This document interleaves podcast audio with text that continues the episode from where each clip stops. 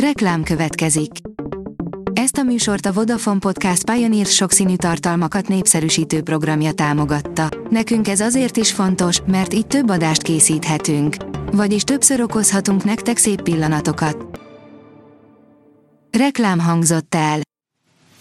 Lapszemle az aktuális top hírekből. Alíz vagyok, a Hírstart robot hangja. Ma március huszadika, Claudia névnapja van. A G hét írja, hatvannégy millió forintba kerül egy akkumulátorgyári munkahely a magyar állam számára. Sokféle formában támogatja a kormány az akkumulátorgyárak letelepedését, és az összegek is olyan jelentősek, hogy abból több évnyi bért ki lehet fizetni. A huszonnégy pont hu oldalon olvasható, hogy mától végre újra teljes vonalon jár a hármas metró. Igaz, csak hétköznaponként, két állomáson pedig továbbra is tartanak a felújítási munkálatok. kilencvenkettedik perces góllal dőlt el a Barsa Real, írja a Rangadó. Pedig a Real vezetett, és a hajrában is a madridiak szereztek előbb gólt, csak azt végül elvették. A Vezess írja, F egy, fordulat, mégsem büntetik Kalonzót. Éjszakába nyúlt a Forma egyes szaúd-arábiai nagydíj eredmény hirdetése, de végül visszakapta harmadik helyét Fernando Alonso. Súlyos következményei lehetnek a bank bedőlésének, írja a Fintech. Mi is beszámoltunk arról, hogy bedőlt a Silicon Valley Bank. Bár a csőd már most is sokakat érint, a jövőre nézve is óriási hatása lehet. Összehangolt beavatkozást jelentettek be a világ nagy jegybankjai a svájci bankmentés után, írja a portfólió. Miután vasárnap megszületett a bajba került Credit Suisse megmentési terve, összehangolt bejelentést tett közzé vasárnap este tíz órakor a világ hat nagy jegybankja. A bejelentés az amerikai dollár alapú piaci likviditáshoz való jobb hozzáférést hivatott elérni. A napi pont hu teszi fel a kérdést, megingott Svájc függetlensége az orosz-ukrán háború miatt.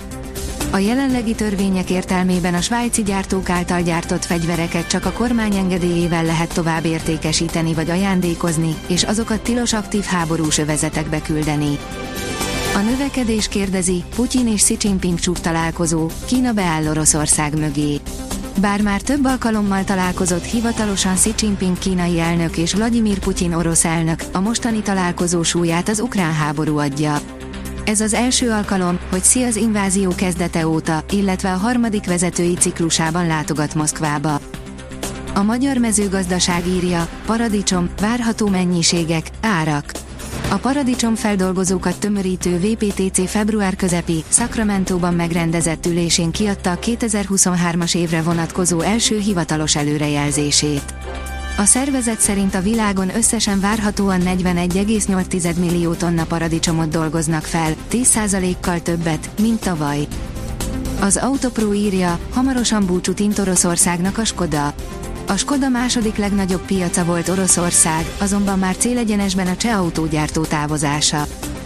A Privátbankár szerint a szankciók lassan, de biztosan szorítják sarokba az oroszokat. Az Oroszország elleni szankciók hatásai jó ideje vitatémát szolgáltatnak Magyarországon is. Az utóbbi időszakban napvilágot látott adatok egyértelműen azt mutatják, hogy Moszkva számára óriási problémákat okoznak. Ugyanakkor az is tény, hogy ezek önmagukban nem fogják jobb belátásra bírni Vladimir Putyint. Öngól, lesgól, kilencvenedik perc utáni gól is fűszerezte az El Clásicót, írja a Telex. A Barcelona hátrányban volt, de kettő egyre megnyerte a Real Madrid elleni meccset. A Juve megérkezett a bé el-ért folyó harcba, írja a Rangadó. A Lazio kihasználta az emberelőnyt a római derbin, a Nápoly nagy duója megint kitett magáért. Nyugalmas, szép tavaszi időt hoz a hét első fele. Melegszik az idő. A hét közepéig sok napsütésnek, alapvetően csapadékmentes időnek örülhetünk, majd kissé mozgalmasabb napok jönnek, a tavaszi, enyhe idő azonban velünk marad, áll a kiderül cikkében.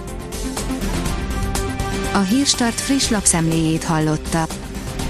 Ha még több hírt szeretne hallani, kérjük, látogassa meg a podcast pont hírstart pont hu oldalunkat, vagy keressen minket a Spotify csatornánkon, ahol kérjük, értékelje csatornánkat öt csillagra. Az elhangzott hírek teljes terjedelemben elérhetőek weboldalunkon is. Köszönjük, hogy minket hallgatott!